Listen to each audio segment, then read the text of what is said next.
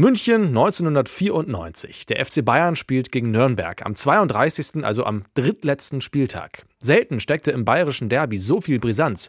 Die Münchner sind Tabellenführer, Nürnberg nur kurz über den Abstiegsplätzen.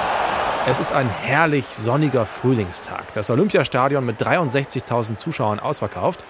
Und nach 24 Minuten segelt eine Bayern-Flanke in den Nürnberger Strafraum bis an den langen Pfosten. Und Helmer, Ball ist nicht im Tor. Aber was entscheidet Schiedsrichter Osmers? Er entscheidet die Fehlentscheidung des Jahres auf Tor für die Bayern. Also ich selbst konnte es nicht entscheiden. Ich hatte meine Zweifel und habe dann Unterstützung bekommen vom Linienrichter durch ein Zeichen.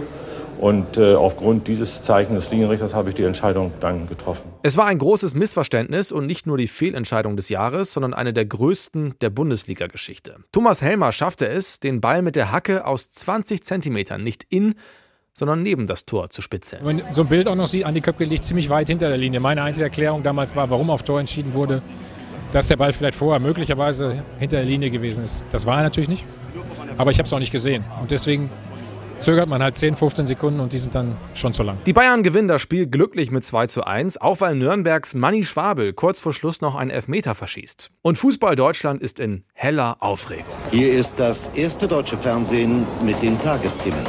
Ja, sogar hier ist das Phantomtor tags darauf ein großes Thema. Ja, Herr Osmers, haben Sie heute lieber gar keine Zeitung aufgeschlagen, um sich anzusehen, was da stand? Der Tor der Nation und die Pfeife die Nation. Das ist ja alles hart, wenn man das liest, oder?